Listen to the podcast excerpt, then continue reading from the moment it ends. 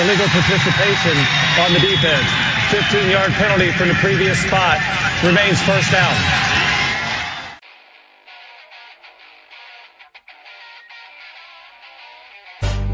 This had better be a big play after all of that. Second down and eight, four and a half to go in the half, six nothing Beavers. Jonathan from the right hash from the zone 25 goes back to throw and throws the out, and it's caught,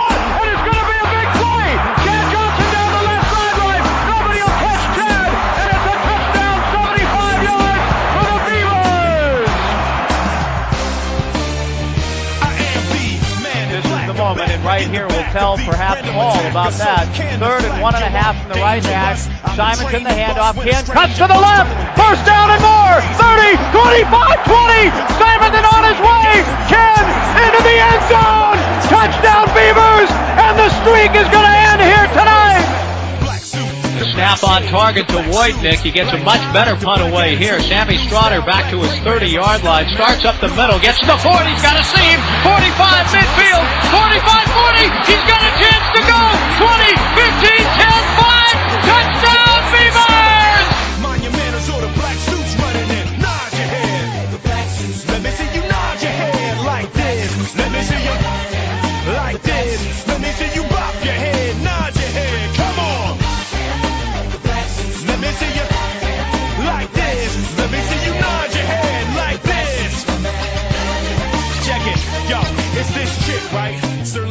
making me sick, right? Earth is worthless to her. She be tripping like threatening me in my. Welcome to Illegal Participation, the official podcast of the Heinrich Tailgate. Recording this while firmly ensconced at the Heinrich Tailgater headquarters, I'm your host and the big bald guy behind the grill, Bill Heine Heinrich.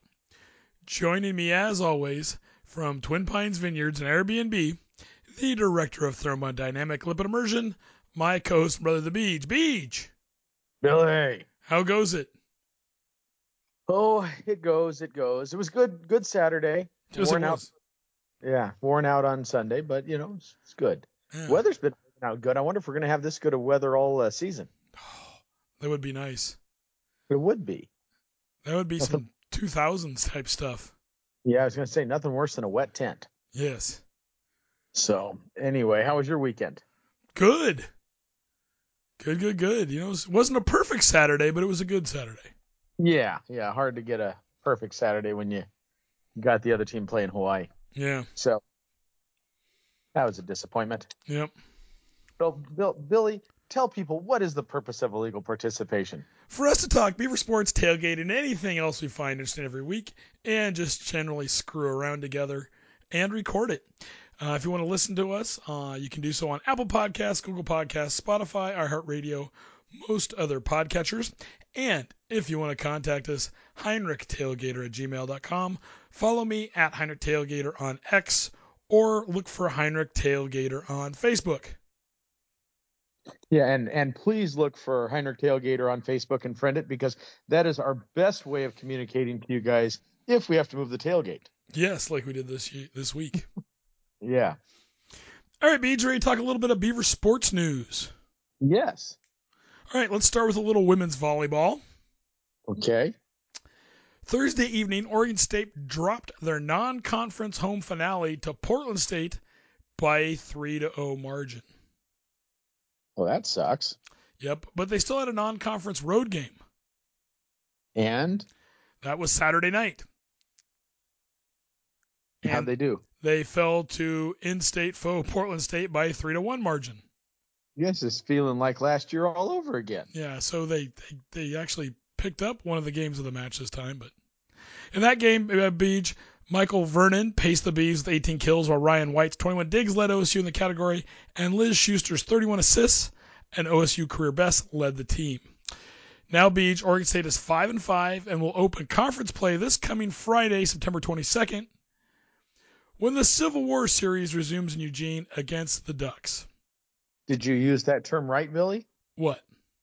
The Civil War? No, actually, in the press release it says rivalry series, but I don't, Formerly I don't, I don't give a crap anymore. Well, I mean, it's not a rivalry series because our in-state rivals are leaving. So I think, and they were the bitch-ass ones that changed the name, aren't they? Well, they were the ones that bitched about the name in the first place. So screw them. It's now the Civil War series, First serve will be from Matthew Knight Arena at 7 p.m. and can be watched on the Pac-12 network. Nice. Yeah. Wonder if we're gonna keep. Wonder when they'll change the name of that conference. I don't know. Next up, Beach, we have some women's soccer. Oh, love women's soccer, Billy. Well, Beach Oregon State women's soccer team wrapped up non-conference play with a 0-0 draw against Montana Sunday afternoon at Paul Lorenz Field. The Beavers will head into Pac-12 play this week on a four-match unbeaten run. You, you know I hate ties. I know. Now, in uh, the game against Montana, the Beavs held a 16 12 advantage on shots, led by McKenna Martinez, who took aim on 11 attempts. Now, with the tie, the Beavs moved to a 3 2 and 3 record on the season. Okay. So the Beavs will open Pac 12 play on Friday when they head to the Grand Canyon State for a matchup with Arizona State. All right. And Beach, we got a little bit of men's soccer news. And what are the men doing in soccer, Billy? Well, Beach, they were down in the Bay Area to take on Cal and Stanford.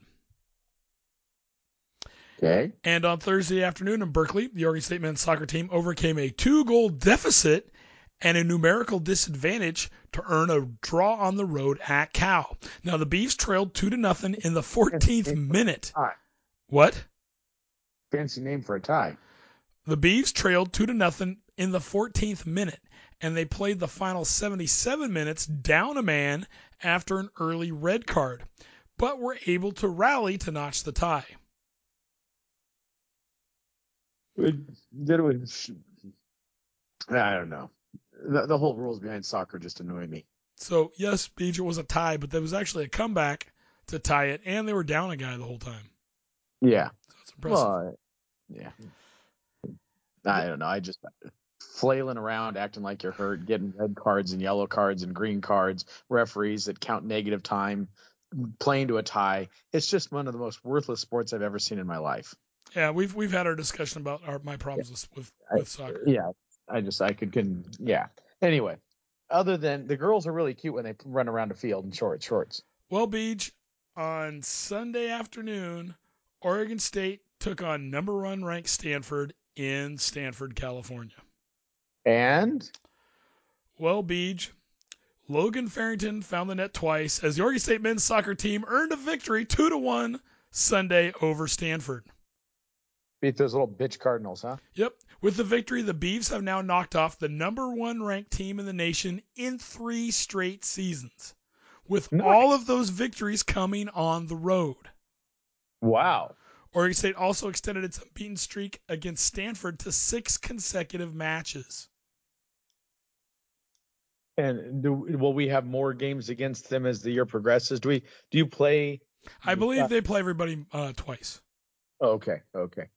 Now the Beavs the Beavs are four two and one overall, one zero and one in the Pac-12, and will return to non-conference play next weekend when they host Loyola Marymount at Lorenz Field. Hmm. So no no losses in the conference yet, but a tie. Correct. Good. So stupid. And Beach, we can kind of talk about it too. Last Monday, Oregon State and Washington State were granted a temporary restraining order against the Pac 12. And with that, it keeps the um, board of directors from meeting and passing any votes in person. To dissolve essentially because their goal would be to dissolve the conference. Well, possibly. Um, they can still uh, hold meetings by email and pass anything business wise that way, but it has to be unanimous okay. per order of the judge. Oh wow. Yeah. So so they all have to agree, or they uh, they the no no laws get passed. Correct. Now, So no neither side of this this argument can can pass rules without uh, without consent of everyone. yeah. Now, did you see? I think you saw the other day that the commissioner George Kliavkoff um, sent a, a- letter. Yeah. Yeah. I, I, and I felt it was a little chicken crap myself. Well, but part of it, I mean, I'm just going to call them the devious 10, the ones that are leaving for obvious reasons. I can see why the devious 10 are concerned about finances with any money that's coming in between now and July 31st. Because essentially it's a it's a whole uh, a whole year's worth of revenue coming in for Correct. the sports. Correct. Yeah.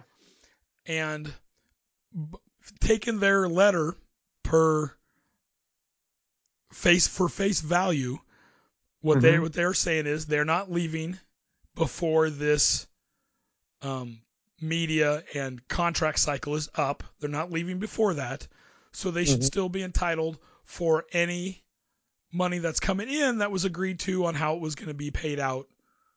You know, up until July 31st. And on the Yeah. surface, I, I agree with that. Yeah. Well, you, you figure if these teams go to bowl games this this this year, um, that's a lot of money to be split among the Pac-12 teams. Yeah, teams. depending on when it's paid out, yes. Mm-hmm. Yeah. Um, I think Oregon State and Washington State are more concerned of the assets and what's going to be coming in going forward. So August 1st on. Yeah. Um, now, I if I think there might be a little bit of projection on the devious tens part, going like, "Well, we don't want you guys screwing us out of the money that we're supposed to be entitled to that's coming in now." Which, I mean, if Oregon State and Washington State are the only two on the board allowed to vote, Then they they then, then they, in in theory, could just vote to say, "Hey, any money coming in only gets split two ways. You guys get nothing." Mhm. You know, I don't believe that's what Oregon State and Washington State were intending to do. Mhm. I think there's been fans out there speculating. I even said if they wanted, they could, but I don't think they would do that. Yeah. Um, like I said, I think there might be some projection on it because I think the Devious 10, given a different circumstance, could Oh, do I- that I- themselves. Yeah, I, I think if they could, they could. Uh, I know punish isn't the right word, but if they could continue to to send misery towards Oregon State and Washington State, they would. I don't think it's that. Well, I mean, don't think it's that they- evil. They, they, they would they would take the Pac-12 and they would rob its assets to benefit them. Yes. Yes. Yeah, and and so again, continue to punish more and more those the other two teams that aren't leaving. They'll be like, well, it should pay for this, it should pay for this, and they they they would agree, all ten of them, to rob the assets of the conference at the expense of the two that are still in it. Well, I don't think it's to punish. I think it's to hell with. Like, well, we don't care about them. We're worried about us. Yeah, yeah always looking at your own self-interest. Yeah, Yeah, absolutely. Yeah, yeah. Um, now, if they wanted to dissolve the pack, they could have done that. Mm-hmm. Um, I think if they wanted to, they could have voted to dissolve the pack and then announced they were leaving. Right? Mm-hmm. But being a bunch of rats that didn't want to be the last one on what they saw was a sinking ship, they all Mhm. jumped the gun. yeah, Um, I think the best thing for Oregon State and Washington State, since this has happened, was Cal and Stanford announcing they were leaving.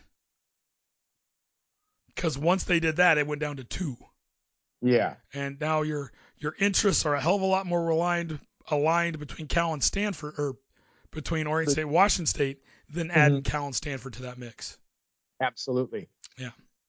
They, so, they both they, they share very similar values at this point. So, and so they have actually passed some business. I know about some employee compensation and retention.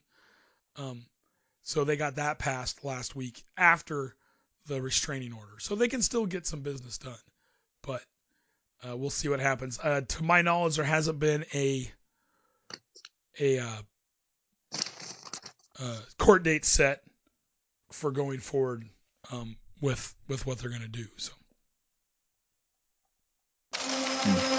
Okay. All right.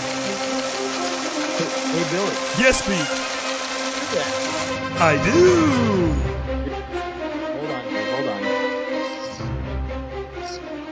Billy, Yes, Beach. this just in. Oregon launches legal psilocybin access amid high demand and hopes for improved mental health care.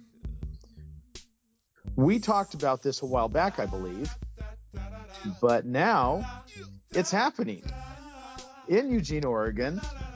Psilocy- psilocybin tea, wind chimes, and tie-dye mattress await those coming to an office suite in Eugene to trip on magic mushrooms.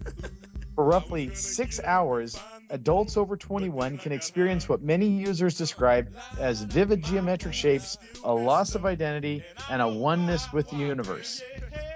Epic Healing in uh, Epic Healing Eugene, America's first licensed psilocybin service center, opened in June, marking Oregon's unprecedented step in offering the mind-bending drug to the public.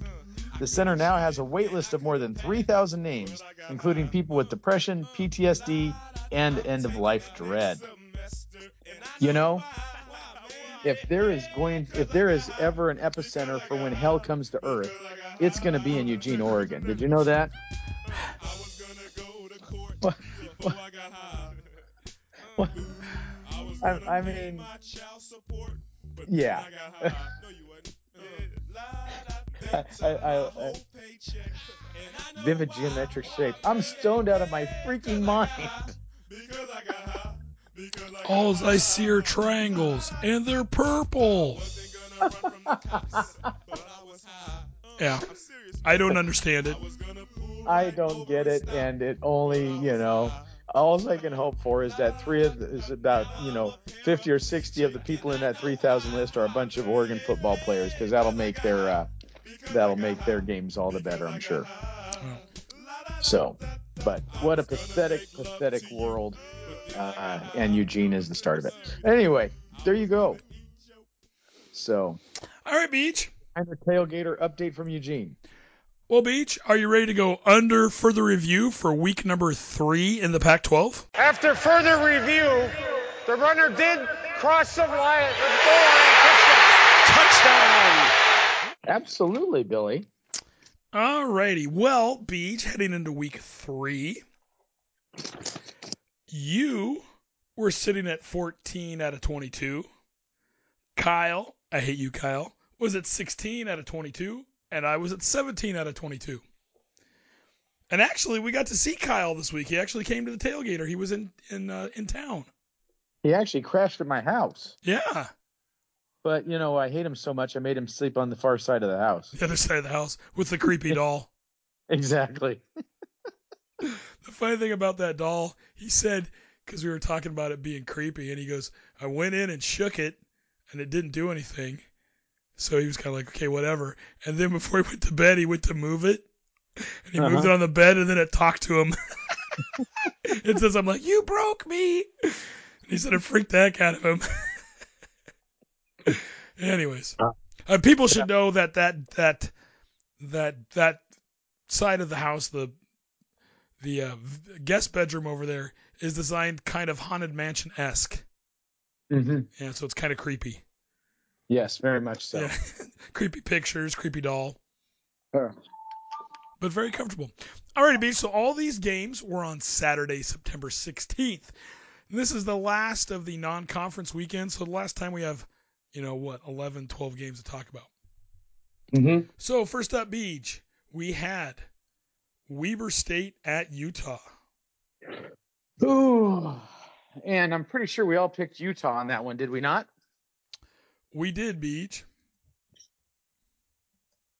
And you're And how did that turn out for us? So, Beach, thanks in large part to a strong third quarter, a shorthanded Utah Utes team ran away from their in-state foe Weber State Wildcats 31 to 7 at Rice Eccles Stadium in Salt Lake City.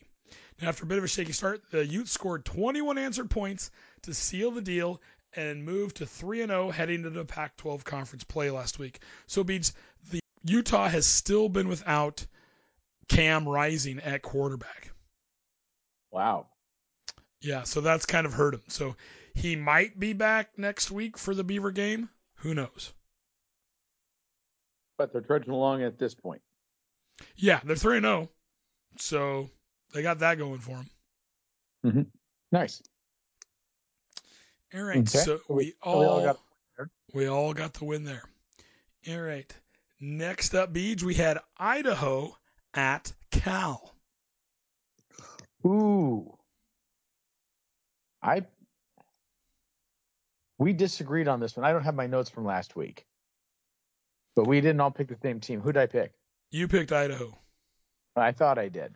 and Kyle and I Cal? took Cal. Yeah. How'd that turn out? Well, Beach, Cal running back Sam Jackson the fifth, scampered for a 27-yard touchdown to give Cal its first lead early in the second half as the Golden Bears rebounded from a sluggish start on Saturday to beat Idaho 31 to 17. Voting would have been their first defeat to an FCS opponent. Hmm. Now Cal fell behind 17 nothing early, but rallied with 31 straight points, dominating the second half behind a strong run game and a defense that pitched a shutout after halftime. Now Cal finished with 256 yards rushing to Idaho's 108 and forced three turnovers while not committing any of their own. Damn it. Yeah, so Cal struggled early. It was 17 nothing at half, but they came back and played well in the second. Hmm. So Kyle and I got the win there. Next up, Beach, we had Washington at Michigan State. Ooh. I believe I took Michigan State. You did, and Kyle and I took Washington. I'm trying to make up for points. How's that working out for me, Billy? Well, Beach, Washington State quarterback Michael Penix Jr. threw four first half touchdown passes and finished 27 to 35 for 473 yards in just three quarters of work as the Huskies stomped teetering Michigan State 41 to 7 on Saturday. Now, Washington's 713 yards of total offense is the most ever given up by Michigan State. Now, Katin Houser's four yard touchdown run late in the fourth quarter is all that prevented the Spartans' first home shutout loss since Penix and Indiana blanked them 24 to nothing in 2020. Well, So- I'm stuck in. So Penix, before he played for Washington, was actually uh, a quarterback at Indiana. Okay. So yeah, Oh, so you guys get the point there, and I'm I'm sucking the hind tit. not a good place to be when you're the little pup. Next up, Beach, Northern Colorado at Washington State. Oh, we all took the Cougs on this one. Washington State quarterback Cameron Ward passed for 327 yards and accounted for five first half touchdowns. And number 23 Washington State breezed to a 64 to 21 victory over FCS member Northern Colorado on Saturday. Now the junior quarterback completed his first 12 passes, including a 37-yard touchdown strike to Kyle Williams and a 28-yard TD pass to Lincoln Victor to give Wazoo a 22 to nothing lead in the first quarter. Victor had six catches for 119 yards with a pair of TDs on the day. So, do yeah. you think? Do you think? Um, do you think their success is it deserved? Do you think Primetime is that good of a coach, and do you think he's got that good of a talent base? Northern Colorado and Washington State. Uh, just in general, from what you've seen so far this year. Who are Oh, you talking no, about? I'm, I'm, sorry. I'm sorry. I was. I'm. I'm thinking Colorado. Never mind. I'm sorry. Yeah. Uh, my my bad. Yeah. First of all, Northern Colorado got the, the pants beat off them, and I'm sorry. Deion. I, was- you weren't listening I- to I- me. I wasn't listening to you. You don't say anything important anyway. All right, so we each got the win there. Next up, Beach North Carolina Central at UCLA. Sounds like a train. What does? I need to get on. The, I need to get on the North Carolina Central. It does sound like a train. That's funny. um. Yeah. Um. Uh. We picked. Uh.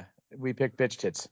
Yes, we all took UCLA. So, Beach, UCLA scored more points than it ran offensive plays on Saturday noon at the Rose Bowl. The Bruins beat North Carolina Central 59 to 7 while only running 56 offensive plays in the game. Holy crap! Yeah, the number of quarterbacks that saw playing time was brow raising too. Five Bruins played at the quarterback position on Saturday. Freshman Dante Moore led the group as the starter and completed 8 of 12 passes for two touchdowns with no interceptions. He was one touchdown shy of tying the record for the most touchdowns by a true freshman in a game. Now, the 24th ranked Bruins flaunted depth in the ground game as four different running backs scored a touchdown. Anthony Adkins had 10 carries and 96 yards. Carson Steele, 5 carries for 83 yards. TJ Harden, 5 carries for 66 yards. And Colson Yankoff, 6 carries for 61 yards. They each contributed. Is um So I mean, if you listen to that beach, so he had eight completed passes with two touchdowns. mhm. The running backs, one was 10 for 96 yards. That's 9.6 yards a carry. Five carries for 83 yards. That's what, like 14, 15 yards a carry? wow. Uh, another one was five carries for 66 yards. That's over 12 yards a carry. And another one was six carries for 61 yards. That's 10 yards a carry. So I have to say, even is though that good or is their defense that bad? I th- I think their the opponent wasn't very good.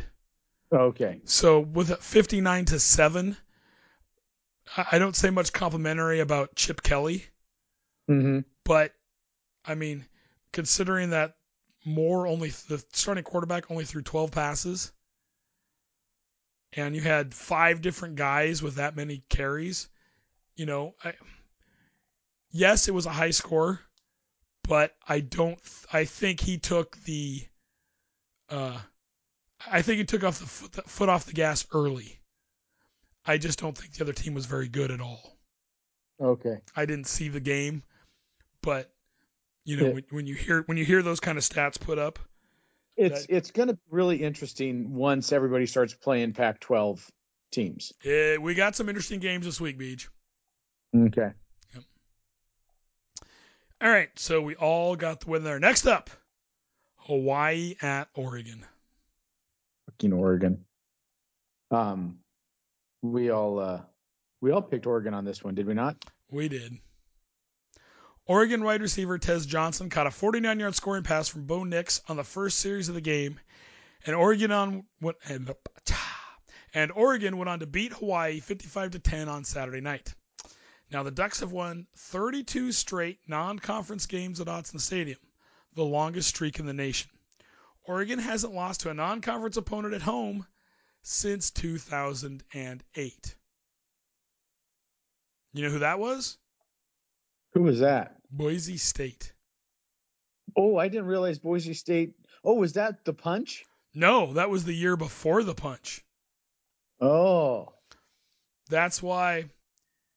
Uh, that's kind of what started the whole punch. What, who was that running back? What was his Oh. name? He will not play another Saturday mm. the rest of this season. Wasn't it? Didn't it start with a D? I'm trying to think. I can't. Hicks, No. LeGarrette Blount. Blount. Yeah, LeGarrette Blount. He was the one that because they Boise State beat him in Eugene, and going into the next year to open the open the year, he said we owe those boys an ass whooping.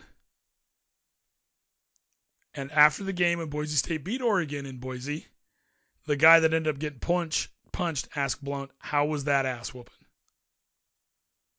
And that's why he hit him like a bitch in the back. he, I just I have no, I have no, yeah. We we know Well, my that- feeling on Legarrette Blount. Uh, well, and, well, and not only that, but that's when because that was when Chip Kelly was still there, wasn't it? It was his first year.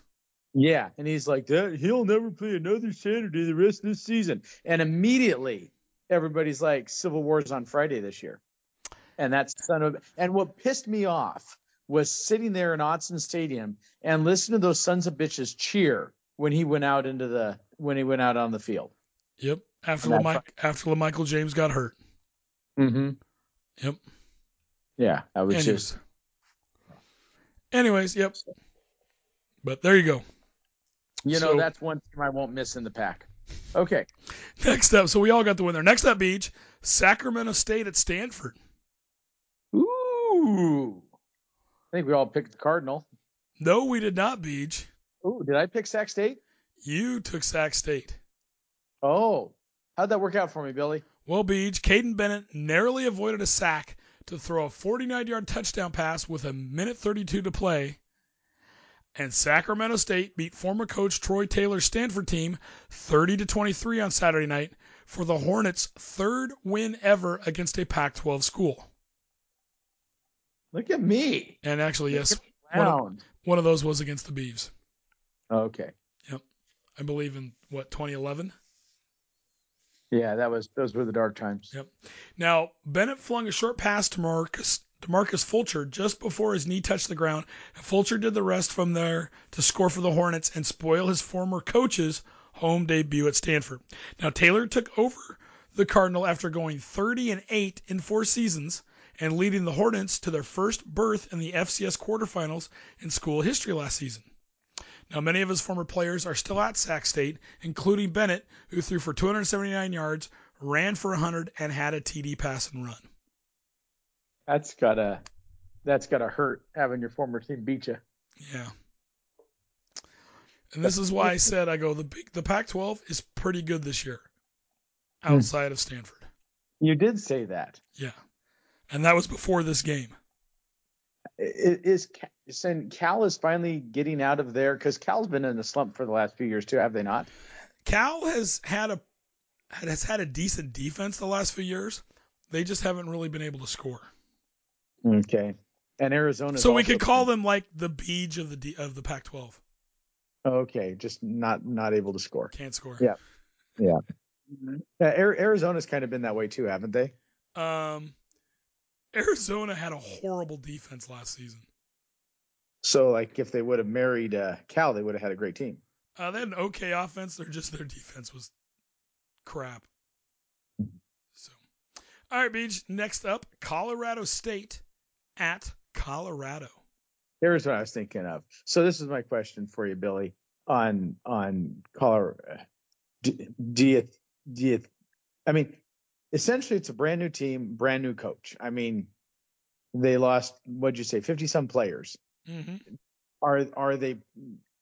Do you think when they get to the Pac-12 con- Pac-12 games, do you think we're going to see a change, or do you think they're going to continue to perform well?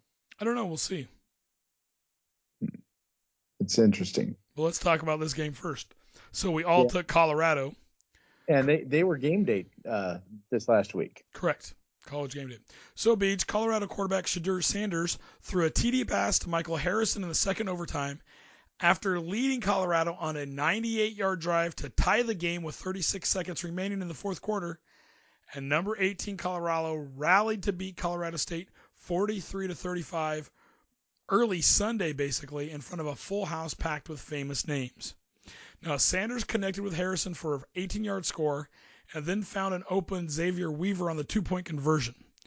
The Colorado defense took over from there with Trevor Woods intercepting Braden Fowler Nichols's pass on fourth and 23 to end the game at nearly 12:30 local time. Who were the famous names in the crowd? Oh, there was um, rapper Offset. There was uh, Dwayne the Rock Johnson. A lot of people there. Are, are they all buddies with uh, with Deion? I, I wouldn't doubt it, but he brings a certain amount of media presence there. So Um, they're just like, hey, we should go check this out. well, I'm sure. Or do you think they're chasing the cameras too? I mean, they're all chasing cameras to a certain extent. So is Deion, but I think Deion's the kind of guy that likes to have a lot of famous friends, Uh huh. and so um, he can get them in there. Hmm Well, and I heard that the ticket prices have gone through the roof in that stadium. Yes. And I tell you what, man, they're showing showing some just seeing footage of that. That stadium might be one of the worst in the Pac-12. Really? Well, yeah. There's like no, there's like no st- the scoreboard is nothing. The the replay board is nothing. There, I mean, there's just nothing. It's just They a big bowl. I mean, They haven't been investing a lot into their facilities. As of late. no, and so I mean, like right now, probably two of the worst are probably the Rose Bowl and the Coliseum. Mm-hmm. but at least they've got some history behind them, Yeah. you know. But yeah, that Folsom Field is like, wow, there's nothing there. It just looks looks horrible.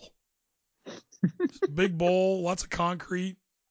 You know, the fans are all quite a way away from the uh, the um, action from- and stuff from the field. Yeah, Really? yeah, That's that's one thing I'm really enjoying about Reser is how close we are to the field now, I agree. even in the second second uh, deck. Yeah.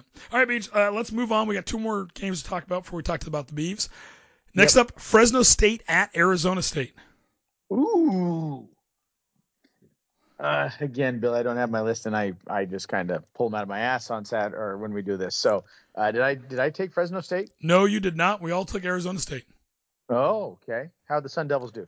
Well, Beej, Fresno State quarterback Mikey Keene threw for 280 threw for 281 yards and two touchdowns. Fresno State's defense forced eight turnovers, and the Bulldogs rolled to a 29 0 win over Arizona State on Saturday night. Now, it was Fresno State's second win over a Power 5 team in three weeks, after also beating Purdue 39 to 35 on September 2nd. The Well, Bulldogs are now 3 and 0 and have a 12 game winning streak dating back to last season, which is the second longest in the FBS behind number one Georgia. I'm sure glad we didn't uh, play Fresno State this year. Yeah, I'm just going to look at that. I was going to look it up here. I'm going to look to see what their record was in 2022. So, let's see. So they lost to Oregon State on September 10th and then lost to USC on September 17th and haven't lost since. Oh, nope. They lost to UConn on October 1st and Oh, haven't okay. lost. Nope. What? This can't be right. Are Oh, okay, okay, okay. No, no, no. So they lost like four in a row and then didn't lose after that. Oh, okay. I know they their quarterback got hurt, and that's kind of what hurt that offense for a while. Hmm. So, anyways. All right. Nice. So none of us got the win there. I was going to say, continuing on here. Meanwhile, Arizona State's offense was struggling and sloppy. Quarterback Trenton Bourguet, starting for the injured Jaden Rashada, threw an interception on his first drive and then got hurt on the next, limping off the field with the team's medical staff. So Drew, were on their third string quarterback. Drew Pyne entered for Borgett and fumbled on his first play after being sacked. The ball was recovered by Fresno State. By the end of the game, Arizona State was using fourth string quarterback Jacob Conover. The, John, the Sun Devils lost three fumbles and threw five interceptions, one by Bourguet and two each by Conover and Pyne. Wow. Yep. And from what I understand, from what I read, Bourguet is out a number of well, Wasada is out, I think, four to six weeks. But he's a true freshman, so they could possibly just redshirt him. Uh huh. Yeah, and that um, I think Bourguet is out several weeks also. So they're in a bad way at the quarterback position. It sounds like because it sounds like they're unless unless they have a turnaround, their their uh, third and fourth strings aren't uh, aren't uh, really Nope. good caliber. at this point. Nope. So none of us got the win there. Hmm. Last game of our picks, Beach, UTEP at Arizona. Who'd we pick, Billy? We all took Arizona. All right. So Beach, I don't I don't want to second guess myself because you know I I, I it's it, I'm yeah I'm I'm it's what moves me at the time. Arizona quarterback Jayden de Laura threw for 285 yards and three touchdowns, and Arizona's defense shut down the Miners for a 31 to 10 win on Saturday night. Now Arizona forced the Miners into a fumble, a turnover on downs, and seven punts in 10 drives before UTEP was able to score a late touchdown. Now the Wildcats poured it on offensively after some shaky early moments, pushing an 11 point halftime lead to 28 early in the fourth quarter. De Laura led the way after throwing four interceptions last week, hitting 23 of 29 passes with no interceptions in Arizona's 14th straight win over UTEP. Hmm. And that's only, uh, they play a lot because they're just not that far apart Mm-hmm. between Tucson and uh, El Paso. Geography decision. Yep. So, all right, Beach. So after that week, uh, looks like you picked up how many games were there total? Looks like 10 games total. You went 7 of 10, so you're now 21 out of 32. Kyle went 8 of 10 and is at 24 out of 32.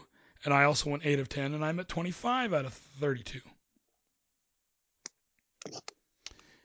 All right. And last beach, we had San Diego State at Oregon State. The Beavs. The Beavs. How'd Well- that go, Bill? Well, Beach, Oregon State quarterback DJ Uiagalelei passed for 284 yards and a touchdown. Excuse me. Excuse me. Nicely done. Thank you. Ran for a touchdown for the third consecutive game. And Oregon State's defense had six sacks in a 26 9 win over San Diego State on Saturday. Running back Damien Martinez anchored Oregon State's running game with 102 yards. Now, San Diego State running back Jaylon Armstead scored on a six yard run with 9.01 remaining. The two point conversion pass failed, and Oregon State maintained a two score lead at 19 to 9. But the Beavers responded when Anthony Anthony Gould turned U- no, I'm not gonna be able to do it. Uiagalelei's short pass into a 75 yard touchdown and a 26 to 9 advantage. Now Oregon State had 475 total yards to 326 for the Aztecs, who were limited to just 70 yards on the ground primarily due to a negative 50 yards on sacks. Now for San Diego State, Mayden was 20 of 32 passing for 256 yards and no interceptions. Now for the Beavs Beach, wide receiver Silas Bolden came up big on an 84-yard scoring drive that extended the Beavers' lead to 19 to 3 at 7:40 of the third quarter. He caught a 31-yard pass, then ran 18 yards on the next play on a fly sweep to the one, setting up Uiagalelei's one-yard touchdown run. Mm-hmm. And now a big play in the game, Beach. Uiagalelei tossed a backward pass to left tackle Josh Gray, who scored untouched from the three-yard line to make it 12 to nothing. Now it was the first rushing touchdown by an Oregon State offensive lineman since 1996. Wow. Now Gray said the last time he scored a touchdown was during middle school in a flag football game. 1996, Beej. Do you know who that was? I'm trying to think. We were still not that good in 96, were we? No. I believe it was offensive lineman Fletcher Keister. I don't even remember. Oh, come on, with a name like Fletcher Keister. I- But it was one of the last years that the old Fumblerooski was legal. Oh, okay. That was the last year of head coach Jerry Pettibone's tenure at Oregon State. He coached there from 91 through 96 because in 97 is when Riley got hired the first time. Okay. But he ran they ran the uh, Fumblerooski against Oh, Stanford. they And- did, didn't they? And Stanford head coach at the time was legendary NFL coach Bill Walsh, who coached the 49ers to a to Uh-huh. numerous Super Bowl wins. So before he was a coach at the Niners, he had been a coach at Stanford. So after he'd retired for a couple years from the Niners, he went back again and coached at Stanford. And with the Fumblerooski, what they do is the ball they is leave it on the ground. the ball is snapped to the quarterback and he it hits his hands for a second, but he basically drops it in the ground underneath the center. And the center is supposed to basically drop to his knees right there.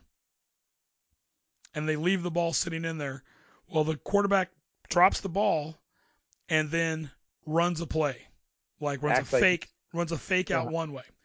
And one of the guards stays in and doesn't move.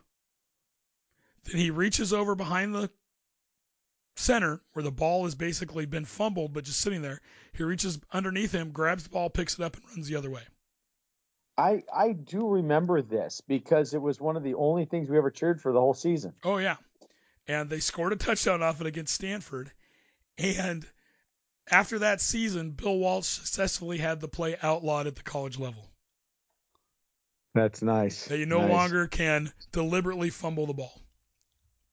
It, it, it. What happens if you do? Is it considered a down? Yeah.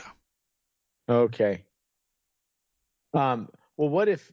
So you can't. Del- so you can't deliberately fumble it at all. So like if you're being tackled, you can't throw it away. Well, Like like you can't la- you can't you can't you can't advance a deliberately fumbled ball. Okay. So if you can fumble it and you can recover it, it's going to be dead where you fumbled it. Okay, but if you lateral it and it falls and hits the ground, fumble. Yeah. Okay, okay. So when you're when you're doing like last play of the game and you're trying to to do anything you can to get to the end zone, and you're you're throwing it back, throwing it back, throwing it back. Uh, if it hits the ground, lateral short, still lateral or still Yeah. attempt to lateral, so it's considered a fumble. Yeah. Okay. But but you can you can you can advance that. Yeah. Because it essentially is a, a lateral that ultimately ends in a fumble. Yeah. Okay. All right, Beach. And I thought so. This game was kind of tough, right? We, we we did we didn't look tight. We didn't look crisp. No. But we won the game. No, exactly. And I think people need to give San Diego State a little more credit. Um, they're not a bad football team. Defensively, they're pretty good. That defensive back core is very good. Obviously, uh, DJ had two uh, picks on the day. Mm-hmm. First two turnovers for Oregon State this year. That defense for San Diego State has 10 interceptions on the year. Wow. So far, Yeah, yes. that's good. Yes, they're very much ball hawks. So they that it's very underrated. And that's a normal San Diego State defense where like they like to blitz all the time from different places. So that head coach Brady Hoke was an assistant coach at Oregon State in the early 90s. Uh, under Pettibone. Yes, actually he is the reason why Barcroft got a scholarship. Our friend Brad.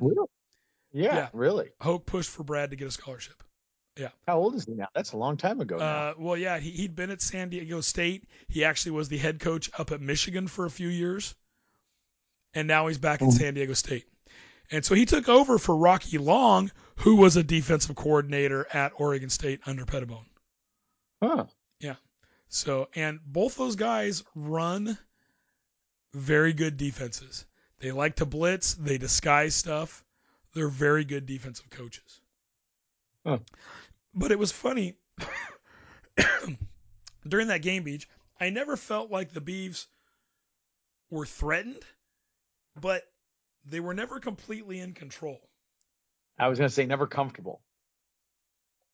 I, I, No. they- we were getting threatened, but we were we were never in a position of having a comfortable lead. Well, and if you look at that game, San Diego moved the ball quite a bit. I mean, they ended up with what 300 and oh. some odd yards, and they got across the 50 yard line num- numerous times. But Oregon the State fir- shut it down. First couple of drives, I felt like, you know, we were we were we were just moving it between the twenties. It felt like. Yeah, and you So- know, uh, Martinez had 100 over 100 yards, but they didn't run him a lot. He got a little Huh. nicked up, kind of got a shoulder injury. Is she gonna be okay? Um, I think so. He came out and played after that, but they didn't run him very hard. But rumor is it was a shoulder. Um, that's what it was from the report on the sideline they were looking at. What about tongue? I haven't heard anything definitive as of today. That didn't look good. I know in his um, press conference after the game, uh, Mhm. Jonathan, Coach Jonathan Smith said that it looked like it was going to be a little bit of a long term thing. So does that mean a month? Does that mean the season? I don't know. Wow. Yeah. So that's what that's what you've always got to worry about, especially in football, are injuries, and you can't Uh-huh. predict those. So Yeah, part of the thing is you need to be good. You know, you need to have the breaks go to your way, and you got to stay injury free. Yeah. Well, you and I've always you, you and I've always talked that injuries are part of the game. Yeah. You know, and and you're going to lose players throughout the season. You just hope they're not key and critical. Or that you have the guys that'll back them up. Yeah. Yeah. So, but uh, What all- what, what all- year, year is tongue? I think he's a junior. Okay. Yeah. Could could he take this as a red shirt? Is was he is he a red shirt junior? I don't know. I don't know all the ins and outs of that. I don't know if he is. I don't know where standing is. Also with COVID, that because those COVID years are still in there. So you've got guys that are playing six years eligibility right now okay. because of red shirt and COVID and all that kind of crap. So I don't know where he stands. okay. But hey, a win's a win. Win and move on. Mm-hmm.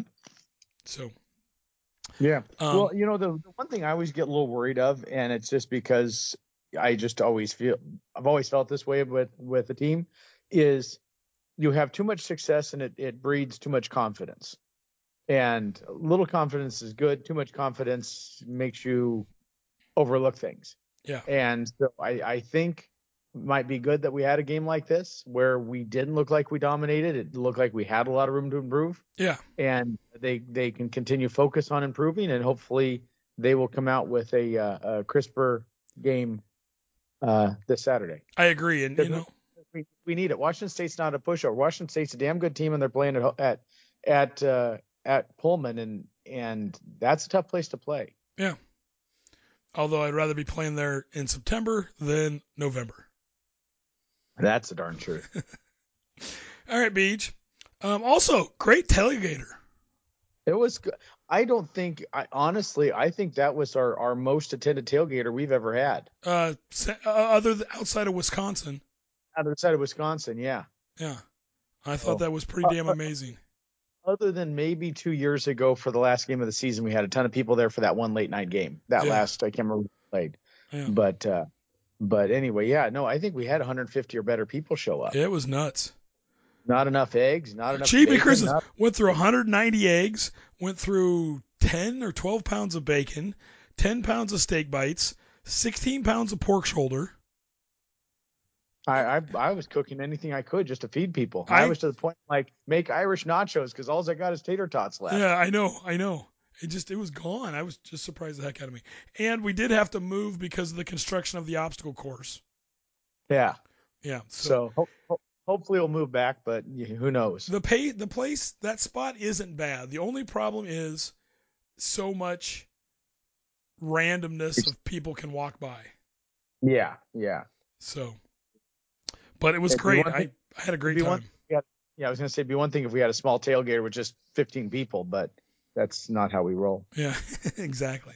But but anyway, so hopefully in two weeks, if there's construction's done and there's room back there for us, we'll move back to that back corner. We like it back there a little more protected. I can't believe they recycled that obstacle course. I mean, I, I know. was. It's pretty impressive. Yeah, pulled all those pieces out. That was crazy. I wonder if they were just buried in the dirt before, and that's why they didn't have to knock off any concrete. I don't know, but they're concreted in now. Yeah, they are. So Alrighty, Beach. So after week three, they put out the polls and the Okay. rankings, and in the AP poll, Mhm. USC comes in at number five, I hate USC. Washington at number eight, I hate Washington. And Oregon at number ten. I really hate those fucking people from Oregon. Yeah, so that's three Pac-12 schools in the top ten, Yeah, but they're all worthless schools. and then Oregon in at number eleven. I mean, excuse me, Utah in at number eleven. Okay. Oregon State moves up a spot to number fourteen. Okay. Colorado at 19, Prime time. Washington State at 21, Go Cougs. and UCLA at 22. Bitch tits. And then in the USA Today poll, Beach, we've got Mhm. USC at 5, Mm-hmm. Washington at 8, Mm-hmm. Utah at 10, Oregon at 11, so those two are changed. Wow. Interesting. Oregon State at 15, Mhm. Colorado 19, Washington State 24, UCLA 25. Wow. Yep. So eight teams for the second week ranked in the top 25. It's gonna be interesting. It will be. All right, Beach. It's now time for the Tommy Tuberville What's he think I look like? A jackass? You sure do. Jackass of the Week award. Every week, I like to discuss a person in college football who exemplifies truly worth sportsmanship, leadership, or just being a fan. And this week, Beach, it's going to the SEC conference. Good. Why? Why? Why, Billy? Well, Beach, Missouri became the first school to be fined under the SEC's revised policy after fans rushed the field in Columbia following Saturday's 30 to 27 walk-off win over Kansas State. What's the fine? Well, because it was Missouri's first offense, the school will pay $100,000. Ooh. Now, the money will go into the SEC Postgraduate Scholarship Fund, so it is going into a good thing, but the conference, during its annual spring meetings uh, this spring beach, voted to increase fines for violating the field access policy. The school's second offense will result in a 250,000 fine, and a $500,000 fine will be handed out for the third and all subsequent fines. Is is this to prevent um, dangerous activity on the field, uh, fans threatening or hurting the uh, opposing teams, that kind of stuff? Well, they don't want people on the, yeah, on the field of play or the court. Mhm. Now, Is, is this is this goes for any any any sport? correct. Wow. So if you rush the field of football, it's just like rushing the court in volleyball. So volleyball, basketball, baseball. Yeah, yeah. Well, yeah, you don't see many people rushing the field in baseball, but yeah. Mhm. Not like you see people rushing the court in volleyball either. But No, no. Now, according to the policy, And, and, no, and nobody's nobody's in the stands at the soccer games except for parents. Yeah. So According to the policy, institutions shall limit access to competition areas to participating student athletes, coaches, officials, support personnel, and properly credentialed or authorized individuals at all times. For the safety of participants and spectators alike, at no time before, during, or after a contest may spectators enter the competition area. Now, Beach, on Saturday, Missouri beat then number 15 Kansas State on Harrison Mevis's 61 yard field goal that split the uprights with no time left. Now, oh. Mevis's kick set the record for the longest field goal in SEC history. The previous record was 60 yards, done three times, most recently in 1984 by Georgia's Kevin Butler and Florida's Chris Perkins. Now, the tie. 1984, that's that's still like a freaking 40 years ago. Exactly. 39 by my count, but Yep. still. Okay. Yeah. And, and and they got fined hundred thousand dollars for the students coming on. I don't know how you keep people off the football field or like off the basketball court. Let's say they hit a, a half court shot to win the game against a ranked team. How do you keep them off the court? I don't know. The, they outnumber you. The security's a joke. Um, and I don't want to go back to the days Well- of having a having a uh, uh, Cyclone uh, fence. yeah, cyclone fence uh, around the, the the gameplay, which is what it was at at Reser back when we first started going to the games. when it was before it was Reser, when it was Parker, yes, they Yeah. had a cyclone fence with the little twisty top parts, you know, that are supposed to be kind of like barbed wire on the top, along the top. That Uh-huh. went all the way around the inside of the field. yeah, Yeah. yeah, and then because no nobody stormed the fields back in the uh, in the early '90s. Oh, yes, they did. Did we get through? I saw them storm the field in like 1990 and tear down the goalposts. How'd they get around the the the thing? They went over it. Oh, okay. I don't remember that. It but doesn't okay. stop people. Yeah, I mean, the only way you're to stop people is like freaking razor wire. Yeah, that'd be awesome. But, anyways, I just think it's a stupid policy. Well, it's kind of weird that you you're to find the school. I mean, yeah, because as the school, you can't really tell the students not to do it because when you do that, they're just going to make them want to do it more. Yeah. How, how are you going to get thousands of college students to not do something? Offer free beer somewhere else. That'd be pretty good. Yeah. At one minute, two minutes before the end of the game, we're offering free beer in the parking lot to anybody who wants to come. But the problem is, this was the last play of the game. Oh, yeah. I, I just, I just think the SEC hates fun. well, I'm not a fan. So to the SEC for hating fun, you get this week's.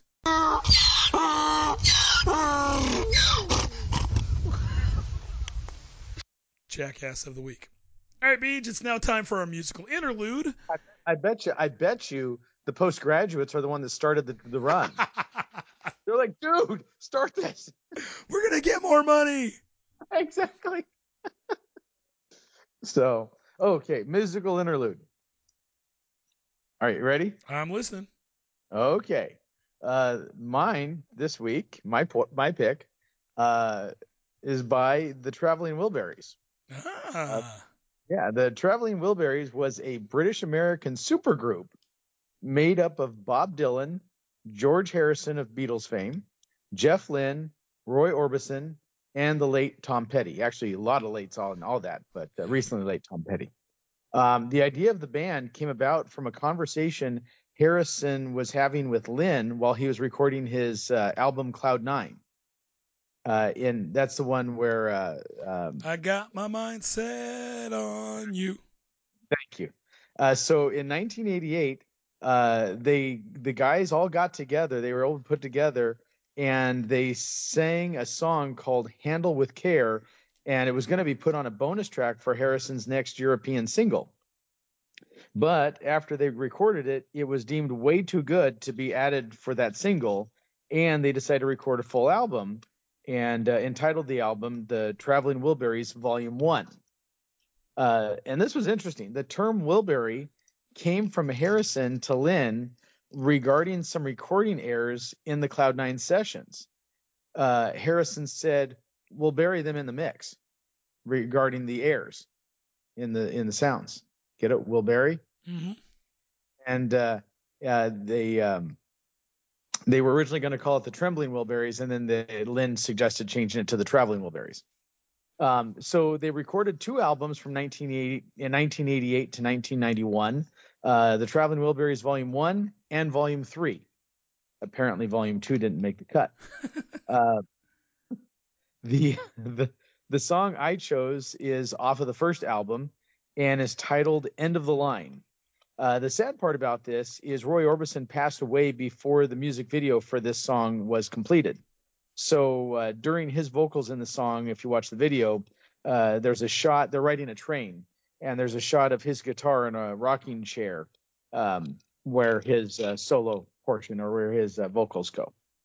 So here you go. Uh, one of my favorites from the late '80s, the Traveling Wilburys, "End of the Line."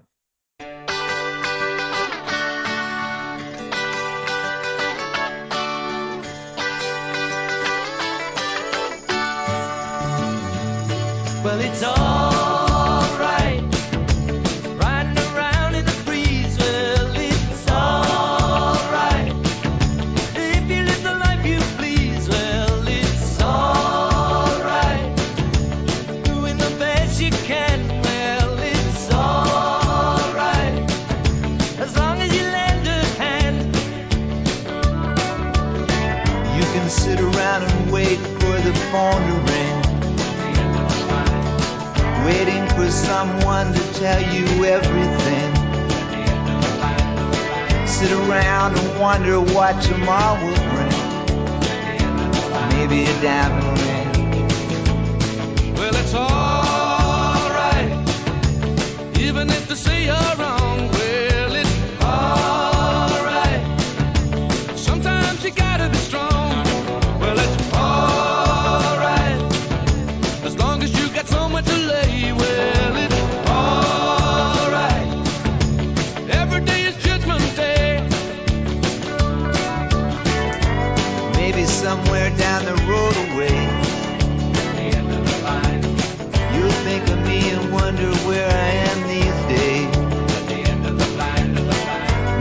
somewhere down the road when somebody plays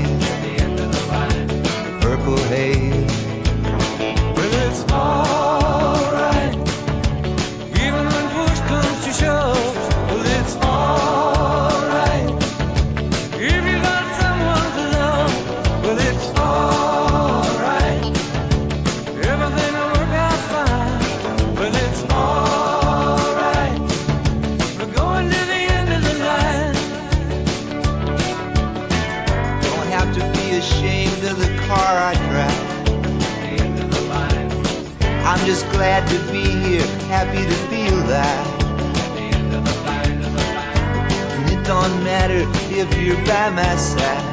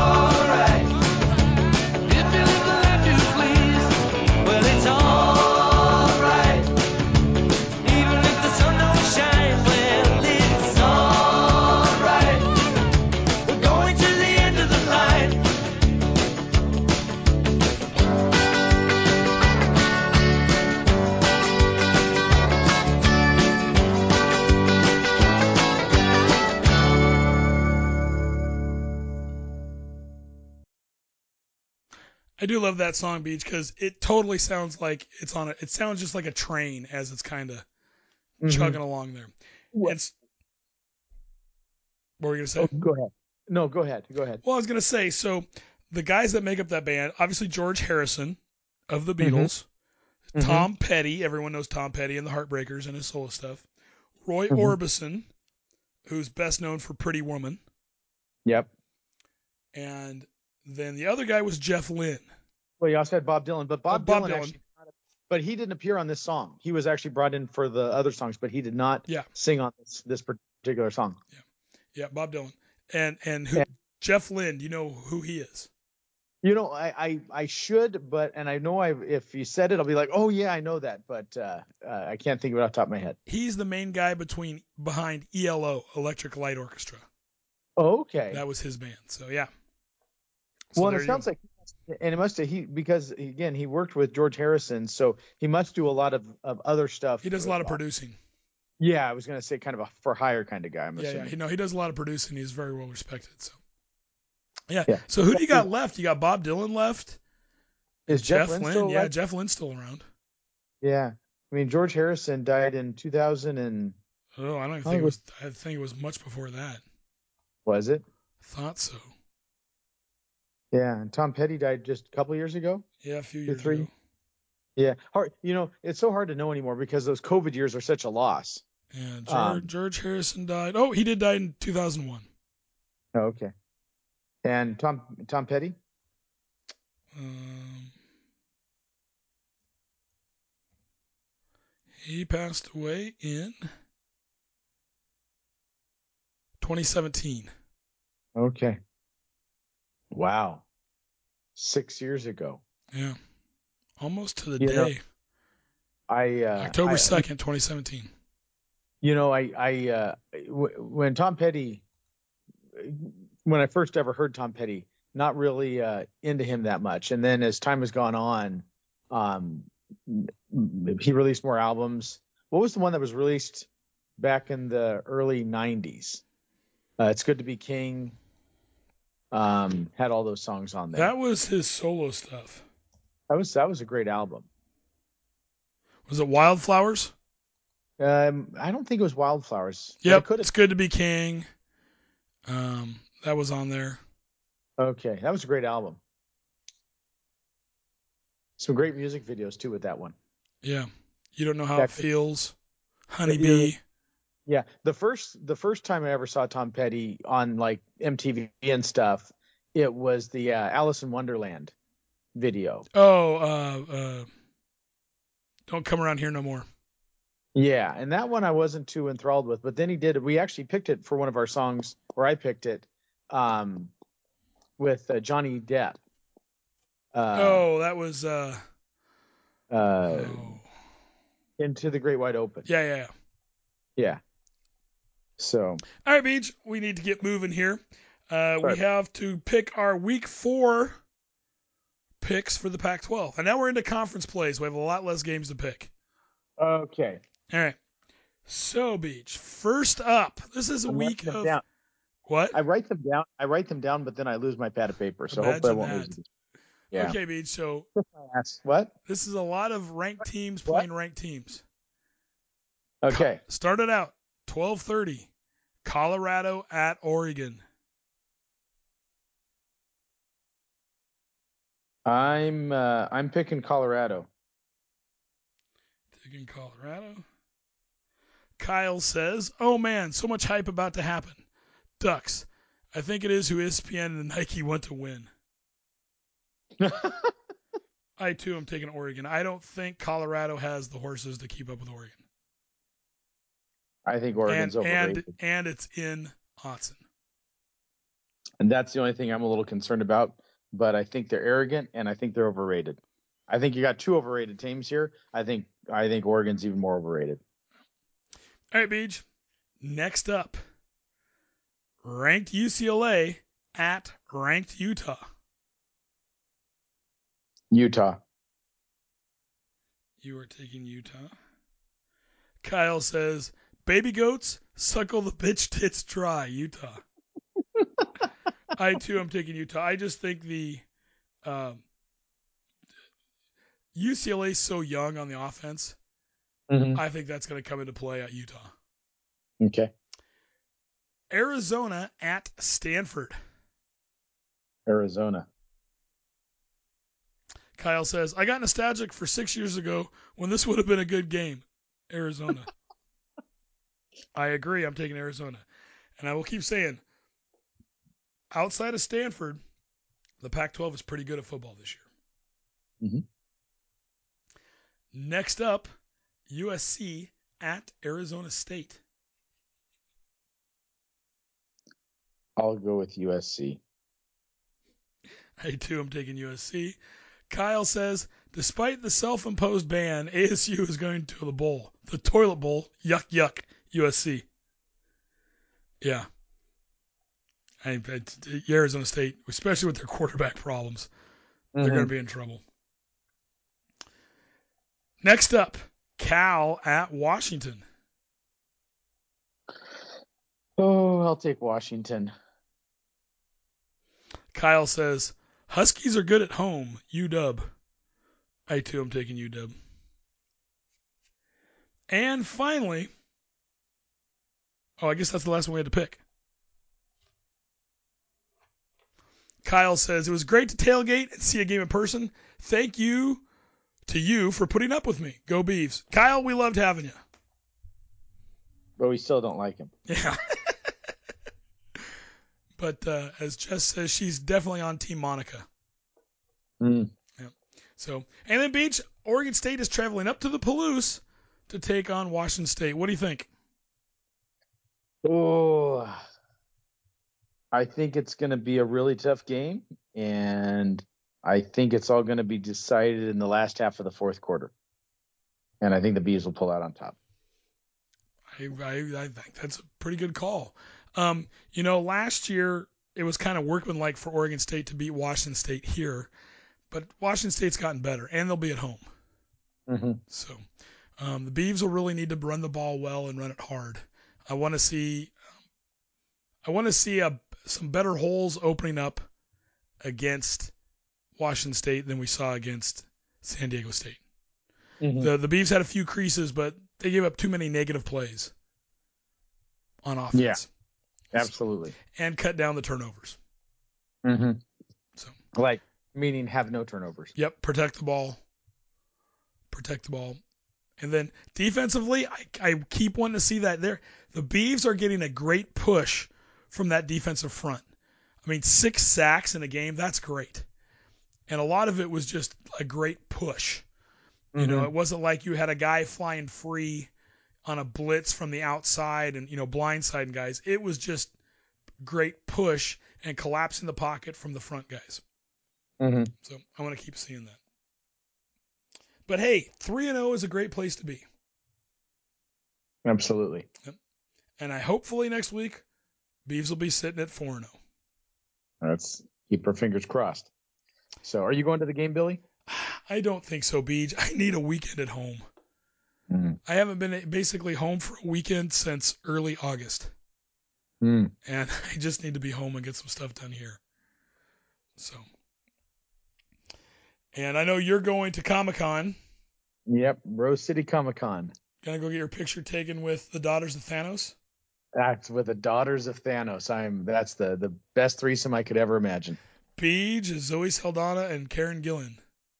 Yep. Yep. You better post that picture.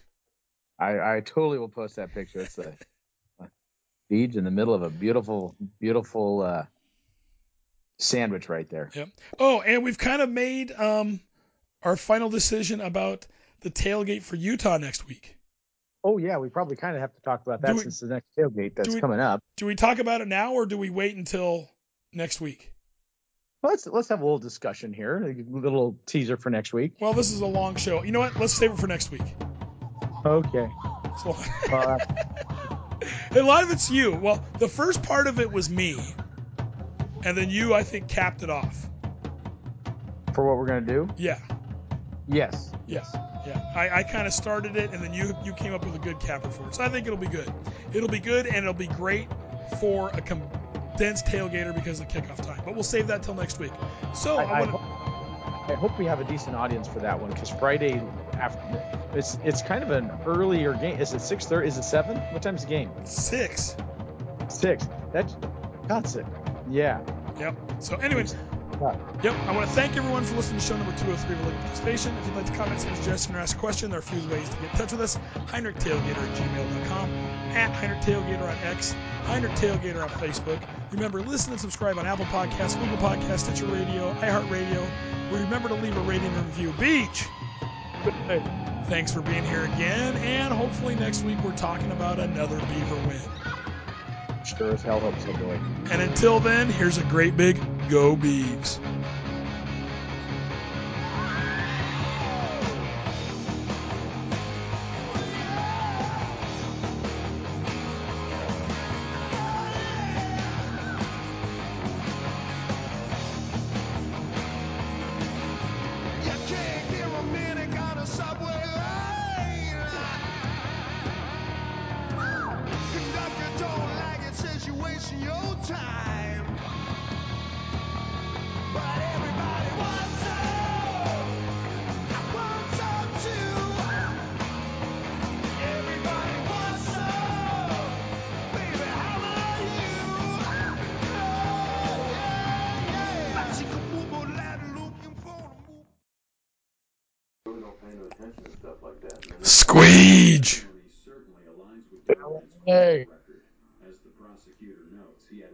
Hold on here, I gotta turn this off.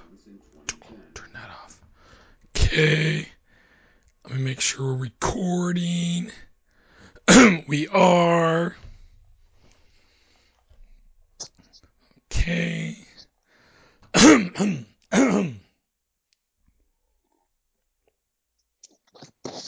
you doing? Oh, fine. had to work for like five hours or something today.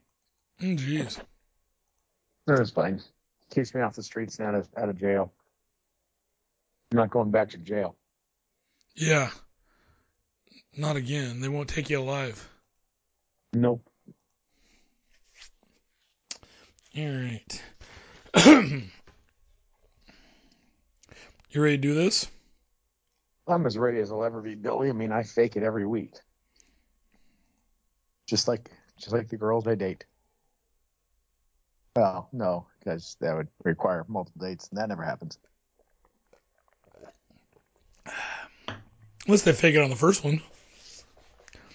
Yeah.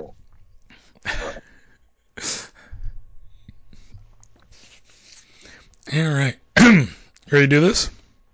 Yeah.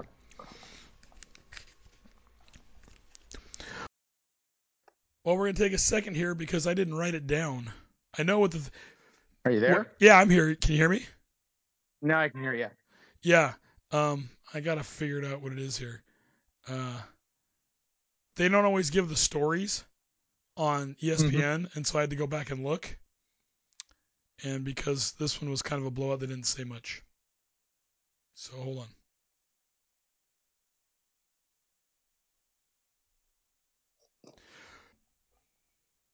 I know that was a teaser beach, but we've been recording for like an hour and 15 minutes. A little long. Yeah, and by the time Okay. I add in everything, it'll just be it'll be tough. So, anyways, I'll get this edited tomorrow, and we will get it up. Well, you can cut that portion of me out sounding like a dumbass on the Colorado. I'd appreciate it, but you probably won't because you're an ass. Oh, you'll have to listen and find out. I never listen. You know this. I don't listen. There you go, Beach. I'm I'm gonna listen when I'm old and gray. I'm gonna listen and enjoy these things. All right. But I, plus, I'm drunk and tired and all that all the I time. know, so what I the- know. All right, I'm gonna talk to you later, Beach. all right, have a good one. Bye. Bye. I like beer.